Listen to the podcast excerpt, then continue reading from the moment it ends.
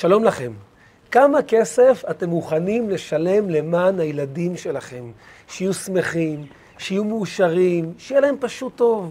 הרי את כל מה שיש לנו וגם את כל מה שאין לנו, אנחנו מוכנים להעניק למענם. בשיעור היום אבל נלמד בעזרת השם על דבר מסוים, שהוא ייתן להם המון לבנייה האישית שלהם, לעתיד שלהם, לביטחון העצמי שלהם, והמחיר שלו הוא אפילו לא שקל אחד. בשיעור היום נדבר על מחמאות. נראה היום סיפור עוצמתי, מה הכוח של מחמאה. כמה מחמאה יכולה לשנות אדם מהקצה אל הקצה. נראה גם היום שחג ראש השנה הקרב ובא, זה חג שיש בו מחמאה עצומה לכל אחד ואחת מאיתנו. ונראה היום, וזה, וזה עיקר השיעור, מהי מחמאה נכונה. איזה מחמאה נכון לומר על מנת שהיא תקדם ותבנה לעתיד, כי ישנם גם סוג של מחמאות שעדיף להימנע מלומר אותן. אני מאוד הייתי שמח שתגיבו על מה שיאמר כאן בשיעור, תאמרו מה דעתכם, מה אתם חושבים, מה הטיפים שלכם למחמאות שכל אחד מאיתנו יעשיר אחד את השני. אז הסיפור הוא סיפור מלפני כמה שנים, שאני חינכתי כיתה של מה שנקרא נוער נוער אה, אה, מאתגר, נוער, אה, ש... תלמידים שלא הצליחו בכל מיני מסגרות כאלה ואחרות, והם באו אצלנו ללמוד. ואני הייתי מחנך של אותה כיתה, זו השנה הראשונה שזכיתי לחנך סוג כזה של נערים. והיה בכיתה איזה נער שהוא היה נער עם פנים תמימות, עם פני מלאך. אבל אם הוא רק רצה, הוא יכל להפוך את השיעור, להפוך את הכיתה להפוך את כל מה שהמורה דמיין שהוא רוצה לעשות באותו, באותו שיעור. יום אחד, היועץ, יועץ, היועץ של, יועץ של בית הספר, מדובר על תלמיד בכיתה ט', כן, תלמיד לא קטן, היועץ בבית הספר קרא לו, ואמר לו, קראו לו יוסף לאותו אחד, אמר לו, יוסף, לך בבקשה למכולת, יוסף חיים קראו לו, לך בבקשה למכולת, למכולת הסמוכה פה מעבר לכביש, תקנה לי בבקשה בקבוק קרטון של חלב. יוסף חיים אמר, בסדר, אין בעיה, הרי תמיד נחמד לצאת החוצה. הביא לו היועץ מטבע של עשרה שקלים, יוסף חיים הלך למכולת וחזר עם בקבוק חלב, קרטון חלב ועודף מהעשרה שקלים. היועץ אמר לי, יוסף חיים, יוסף חיים, תודה רבה, אתה התאמצת למעני, עבדת קשה, הלכת, העודף בשבילך. תהנה מהעודף, קנה לך עם זה משהו. יוסף חיים אמר ליועץ, תקשיב, הכס, העודף הזה הוא לא שלי, זה שלך, נכון? למה שאני אקח דבר שהוא לא שלי? היועץ שמע, שמע את זה, התלהב, כי מאותו, מאותו תלמיד זה מילים שקצת הפתיעו, ואמר לו, תודה רבה, בסדר גמור. אחר כך היועץ קורא לי, והיועץ אומר לי, תקשיב, קרה פה משהו מאוד מעניין, מאוד לא, לא, לא, לא שגרתי. היועץ סיפר לי בדיוק מה קרה עם העודף של, הקרטון חלב, ואומר לי היועץ בחוכמתו הרבה, תעשה מזה עניין בכיתה. אוקיי, למחרת, מתחיל הבוקר, תלמידים יושבים, ואז אני אומר, תלמידים, אני רוצה לספר לכם סיפור מדהים, סיפור שלא קורה כל יום. ואני אספר להם שישנו תלמיד, שהתלמיד הזה, ואני אספר להם כל הקרטון של החלב, שהוא נשלח לקנות חלב וחזר עם עודף, והיועץ אמר לו, קח עודף. אבל התלמיד הזה אמר ביושר המיוחד שיש לו. התלמיד הזה אמר, מה שלא שלי, אני לא לוקח. ואני רואה תוך כדי שיוסף חיים יושב, ככה מסתכל, לא יודע איפה לקחת את העיניים שלו, אני רואה שהסיפור הזה עושה לו משהו, הרי הוא מזהה את הסיפור בשנייה שזה הוא. ואז אני אומר להם, ואתם יודעים מי התלמיד הזה? התלמיד הזה הוא יוסף חיים שיושב פה איתנו בכיתה. יוסף חיים כל כך, כל כך הסמיק והתרגש והחליף צבעי, צבעים והיה כל כך מרוגש. נגמר השיעור, ומגיע השיעור הבא, ויוסף חיים הוא תלמיד שהוא תלמיד מאתגר, תלמיד שכל שיעור זה משימה איתו. פתאום אני שם לב בשיעור הבא, שכשתלמיד אחר רוצה לומר איזה מילה, אז מי, ש... מי, מי שמרגיע אותו מיד, יוסף חיים מרגיע אותו. הוא אומר לו, תכבד, איפה הכבוד, תכבד את הרב שלנו. וככה שיעור אחרי שיעור, התלמיד שהופך שיעורים, הפך להיות התלמיד שדואג לסדר שיעורים, לארגן שיעורים. הוא, הוא התלמיד שדאג שיש שקט בכיתה, שאף תלמיד לא ידבר, שיכבדו מאוד מאוד את המורה שכל כך, כל כך החמיא לו. וכך בזמן שאצל מורים אחרים היו סיפורים, אבל בגלל שאני זה שהחמאתי לו, בגלל עצתו החכמה מאוד של אותו יועץ חכם, אצלי בשיעורים הוא פשוט הפך להיות באמת לא רק פני מלאך, אלא באמת גם התנהגות של מלאך. מחמאה אחת, מחמאה אחת קטנה, ששינתה אצל בן אדם את כל צורת ההתנהגות. כמה כוח יש למחמאה. עוד מעט נדבר על איך להחמיא, מה הצורה הנכונה להחמיא, איזו מחמאה היא מחמאה שבאמת תבנה ותקדם, אבל לפני זה, עוד מעט מגיע ראש השנה. ראש השנה זה חג שבעצם החג הזה, בעצם קיומו של החג הזה, מתי שמקיימים אותו, יש בו מחמאה עצומה לכל אחד ולכל אחת מאיתנו. שהרי כל דבר בדרך כלל, בנוהג שבעולם, מתי חוגגים לאדם יום הולדת? ביום שבו הוא נולד. מתי חוגגים יום נישואים? באותו יום שבו הזוג בשעה טובה התחתנו. אבל ראש השנה, היינו מצפים, שמה זה ראש השנה? היום שבו נברא העולם. אבל העולם לא נברא ביום שבו אנחנו מציינים את ראש השנה. העולם נברא בכ"ה באלול. השיעור הזה מצולם היום בכ"ה באלול. זה יום בריאת העולם. אבל ראש השנה זה היום השישי לבריאת העולם. זה היום שבו נברא האדם. נשאלת השאלה, רגע, אבל האדם נברא הרי בסוף הבריאה.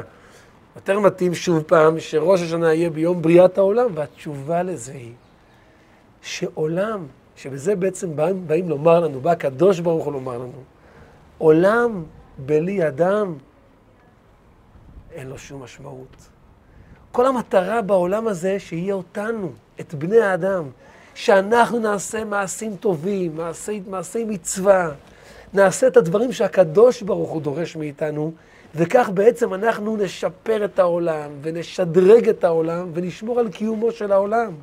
אנחנו אומרים כל שבוע, ביום שישי אומרים, אשר ברא אלוקים לעשות. נשאלת השאלה, אשר ברא אלוקים לעשות?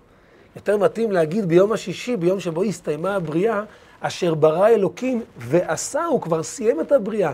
מה פירוש המילים אשר ברא אלוקים לעשות? אז מוסבר על זה, מכיוון שהעולם נברא בשביל לעשות, שנשפר אותו, שנתקן אותו, שנשדרג אותו, שנאיר את העולם הזה באור גבוה, באור רוחני, באור נעלה. מי הוא זה? מי הם אותם אנשים שהם אלה שבכוח המעשים שלהם לשפר את העולם ולשדרג אותו ולעשות עולם הרבה יותר טוב ולהכין את העולם הזה לקראת גאולה, לקראת דברים עוצמתיים, זה אנחנו, זה הכוח שלנו. אם זו הסיבה שהעולם נברא דווקא ביום בריאה, שראש שנה זה דווקא ביום בריאת האדם, לא ביום בריאת העולם. פה הקדוש ברוך הוא בא לומר לנו כמה משמעות יש לנו, בני אדם, אבל זה לא נגמר בזה. הרי בתחילה נברא אדם אחד, אדם בודד, אדם יחידי, האדם הראשון. ו, ואז אדם הראשון, לאחר מכן נבראה חווה, ונולדו להם ילדים, והעולם התחיל להתפתח ולהתרבות, וככה בעצם הציווי שנאמר נאמר בתורה, פרו ורבו ומילאו את הארץ, ככה לאט לאט התחיל להתקיים.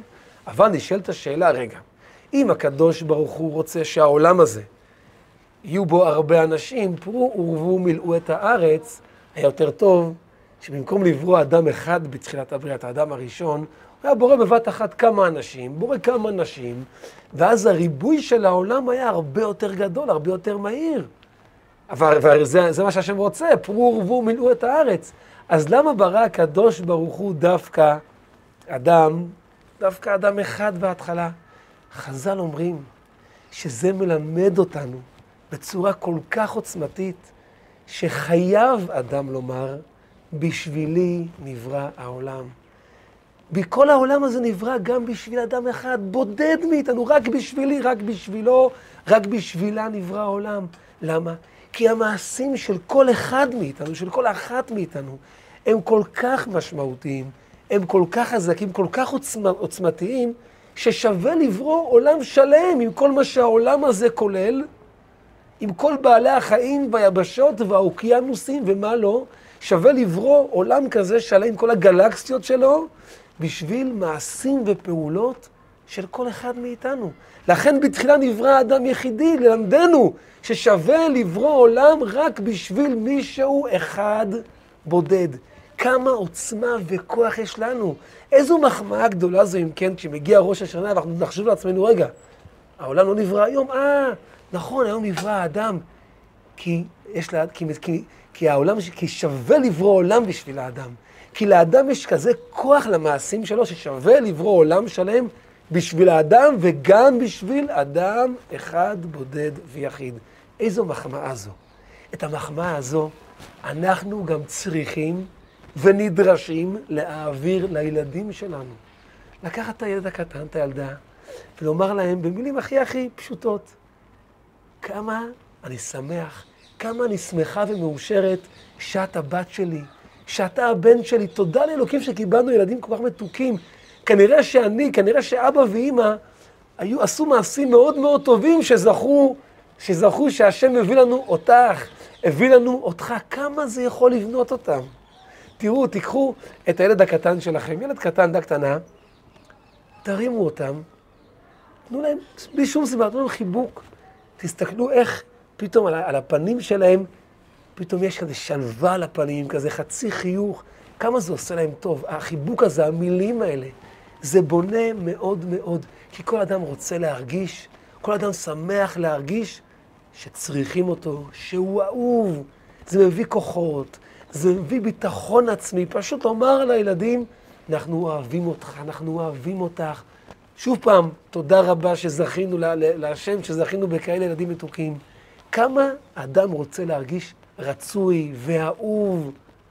ישנו סיפור מדהים, אפרופו עוד מעט אה, חגי תשרי, אז יש, אה, יש אה, אצל הרבי מלובביץ', היו חוגגים, ועד היום חוגגים שם, כל יום את שמחת בית השואבה, אותה שמחה שעושים בימי חג הסוכות, על, על זה שבזמן בית המקדש היו שואבים מים ממעיין השילוח, ואת אותם מים היו מנסחים על גבי המזבח בזמן הקרבת הקורבן. ועד היום עושים את שמחת בית השואבה, שזו שמחה גדולה, שכמו שהמשנה אומרת, שמי שלא ראה את שמחת בית השואבה, לא ראה שמחה מימיו. אז הרבי מלובביץ' עשה מזה רעש גדול, אז שצריכים לציין את זה ברחובה של עיר, בצורה הכי עוצמתית. אז אצל הרבי שם, כל יום, עד היום, בימי חג, חג הסוכות, כל יום באחד מהרחובות המרכזיים, המשטרה חוסמת את כל, ה, את כל הרחוב, ויש שם מוזיקה גדולה ושמחה וריקודים כל ערב, מהשעה עשר בלילה עד השעה שש בבוקר. וגם בשעה חמש בבוקר יש כמויות של רוקדים. אבל אנשים רוקדים ורוקדים ורוקדים וצמאים, וגם רעבים. ואיפה יאכלו? הרי גם זה חג סוכות, אי אפשר בכל פינה לאכול. אז זה מעניין, אז מדהים לראות שיש שם כל מיני סוכות, שאנשים פשוט תולים שלט בכניסה לסוכה, כל דכפין, זאת אומרת, כל מי שרוצה מוזמן להיכנס, ושם נכנסים אנשים, ו... ויש שם כיבוד, שתייה, ו... ואוכל, אז יש כל מיני מאכלים, כל מיני סוגי מאכלים שונים, ואנשים נכנסים בלי, בלי לבקש, בלי רשות, בלי, בלי לדפוק בדף, נכנסים, ויושבים, ושותים ואוכלים ונרגעים. לפעמים אותן התכנסויות באותן סוכות הופכות לסוג של התוועדות, של שיח חברים. אז מסופר על יהודי בשם הרב משה אדרי, משה אדרי, יהודי מכפר חב"ד, שהיה מדמות שחינכה הרבה הרבה, הרבה הרבה אנשים. הוא עבד בבית ספר למלאכה בכפר חב"ד. זה היה בית ספר שפשוט שהרים הרבה בני נוער, נתן להם מקצוע לעתיד. הרבה משפחות היום הם, הם, הם, הם הוקמו, והוקמו בצורה יפה בזכות בית ספר למלאכה. אז הרב משה אדרי מספר שפעם הוא נסע, נסע לרבי לחודש, לחודש תשרי, ובחג הסוכות רקד ושמח בשמחת בית השואבה, והוא הלך לאחת הסוכות של כל דכפין. ובאותה סוכה ישבו שם אה, עוד כמה יהודים, עוד כמה חסידים, והתפתח ביניהם שיח. והם שותים קצת, ואוכלים ודברים, ואז הרב משה אדרי אומר ככה, מדבר ואומר, עם קצת כאב, הוא אומר, היום חב"ד, הוא אומר, היום חב"ד זה לא כמו פעם, פעם חב"ד הייתה קטנה. והיית מרגיש כאילו הרבי מכיר כל אחד, הוא אומר, היום זה כבר נהיה גדול, זה לא כמו פעם. וככה הוא אמר את זה בסוג של כזה כאב. טוב, כל אחד סיים לאכול ולשתות, חזרו הריקודים, נגמר חג הסוכות, נגמר שמחת תורה, ולאט לאט כל האורחים שנסעו שם לרבי, חוזרים חזרה לארצותיהם. לפני החזרה, הרבי עושה בבית מדרשו סוג של יחידות כזו, זאת אומרת, כולם נעמדים, אה, האנשים, כן, יש לנשים בנפרד, והרבי מדבר לפניהם דברים לקראת החזרה שלהם, אה, כל אחד עוד פעם לארץ שלו, זה נקרא יחידות כללית. בסיום אותה יחידות, אותה פגישה מיוחדת, הרבי העניק לכל אחד דולר לברכה, דולר לצדק, לתת בצדקה. ומספר הרב משה אדרי, שמתי שזה התקיים, הוא רצה מאוד מאוד להשתתף, אבל היו לו כמה, תלמד, כמה תלמידים, בית ספר למלאכה, שהיו צריכים לחזור חזרה לארץ. אז הוא ליווה אותם לשדה התעופה JFK בניו יורק. ו... והוא ליווה אותם, והזדרז לחזור שיספיק. הוא ככה יוצא מהרכב שהחזיר אותו, הוא אומר, הוא יוצא, הוא נכנס במהירות לבית המדרש של הרבי ל-770, והוא רואה שממש עוד כמה בודדים הולכים לקבל דולר מהרבי, ו... והאירוע נגמר. אז הוא הזדרז מהר מהר, סגר את הכפתורים של החליפה, לבש את החגורה השחורה, מה שנקרא גרטל אצל החסידים, שכשניגשים לפני הרבי אז לובשים את זה. הוא תוך כדי מסדר את עצמו ועומד בתור, ועוד כמה רגעים מגיע התור שלו, ומגיע התור שלו, והוא אומר פתאום, כשהרבי מביא לו דולר, הרבי אומר למזכיר שעומד ליד, ביידיש כמובן, הרבי אומר לו, זהו משה אדרי, מכפר חב"ד, מבית הספר למלאכה. הוא קיבל את הדולר, התקדם הלאה, ופתאום נופל לו האסימון, מה קרה פה? אני אמרתי לפני כמה ימים, היום זה לא כמו פעם, פעם הכירו כל אחד באופן אישי, היום זה כבר לא כך. פתאום הרבי אומר לו, הרבי קורא, קרא את מחשבותיו, והרבי אומר לו, אומר לו, אני יודע איך קוראים לך, אתה משה אדרי, אני יודע איפה אתה גר, אתה מכפר חב"ד, ואני גם יודע איפה אתה עובד בבית ספר למלאכה. חשבת שאני לא יודע ממך, לא יודע ממי שנמצא, מכל אחד ואחד, אני יודע טוב מאוד מי אתה ואיפה אתה גר וכל הפרטים. וזה עשה לו הרגשה כל כך טובה, כל כך שמחה. הוא חזר לארץ כל כך שמח, הוא מאושר, הוא סיפר את הסיפור הזה לאחר מכן. זאת אומרת, כמה עושה לאדם טוב, אדם בכל גיל, לדעת שרואים אותו, שמרגישים אותו, שחשים אותו, שהוא קיים. כמה לילדים שלנו זה עושה טוב כשהם ירגישו שאנחנו מרגישים אותם וחשים אותם ואיתם. אבל, איך נכון להחמיא? כי ישנם סוג של מחמאות שלא כדאי לומר. שזה נראה לנו שזה יקדם, אבל זה יכול לעשות את הפעולה ההפוכה בדיוק. המחמאות, יש שני סוגים של מחמאות.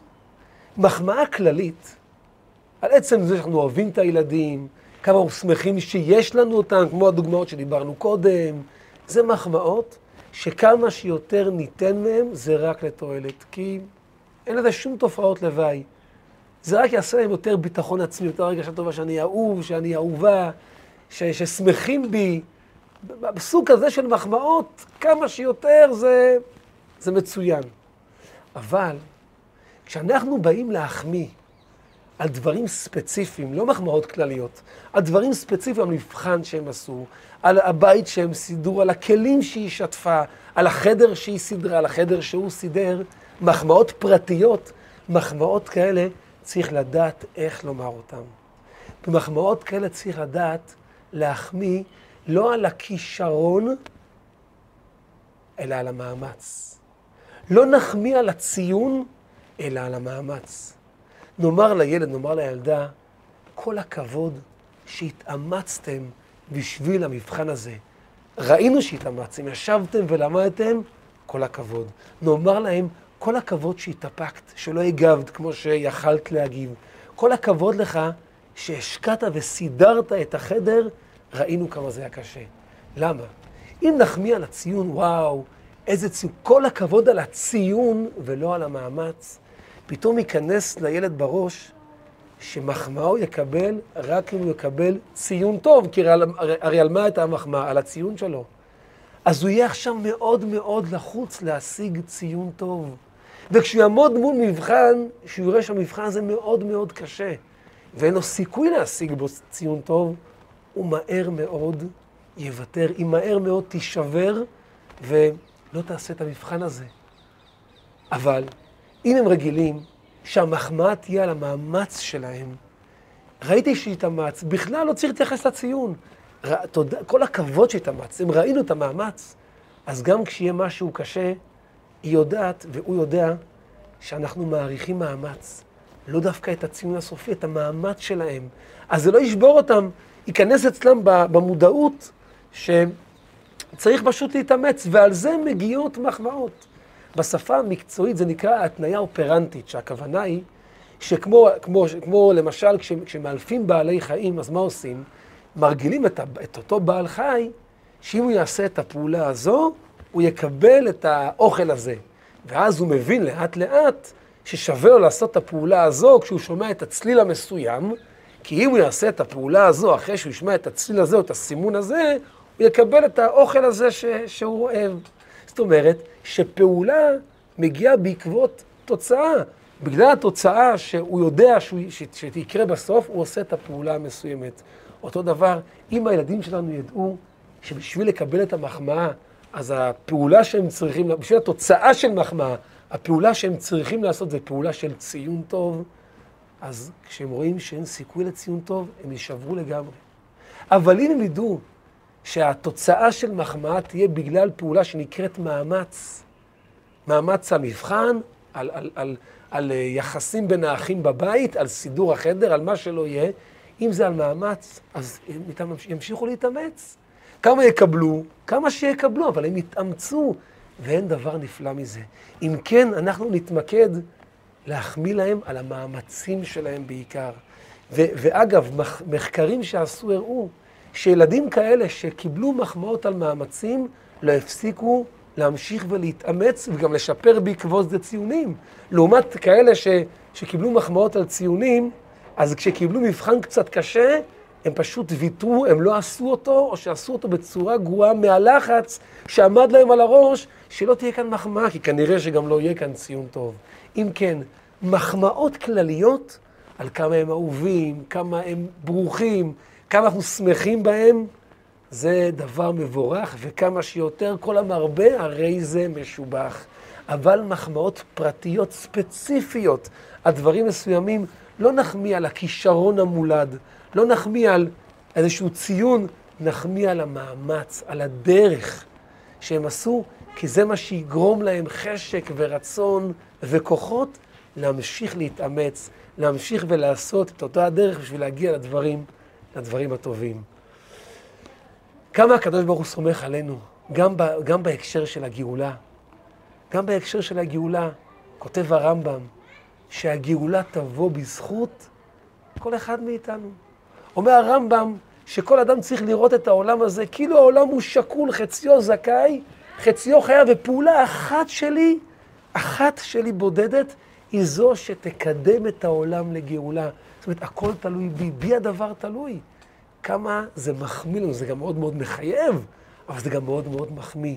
שיש לנו את הכוחות, יש לנו בידיים את האפשרות להביא את הדברים הכי הכי עוצמתיים לעולם.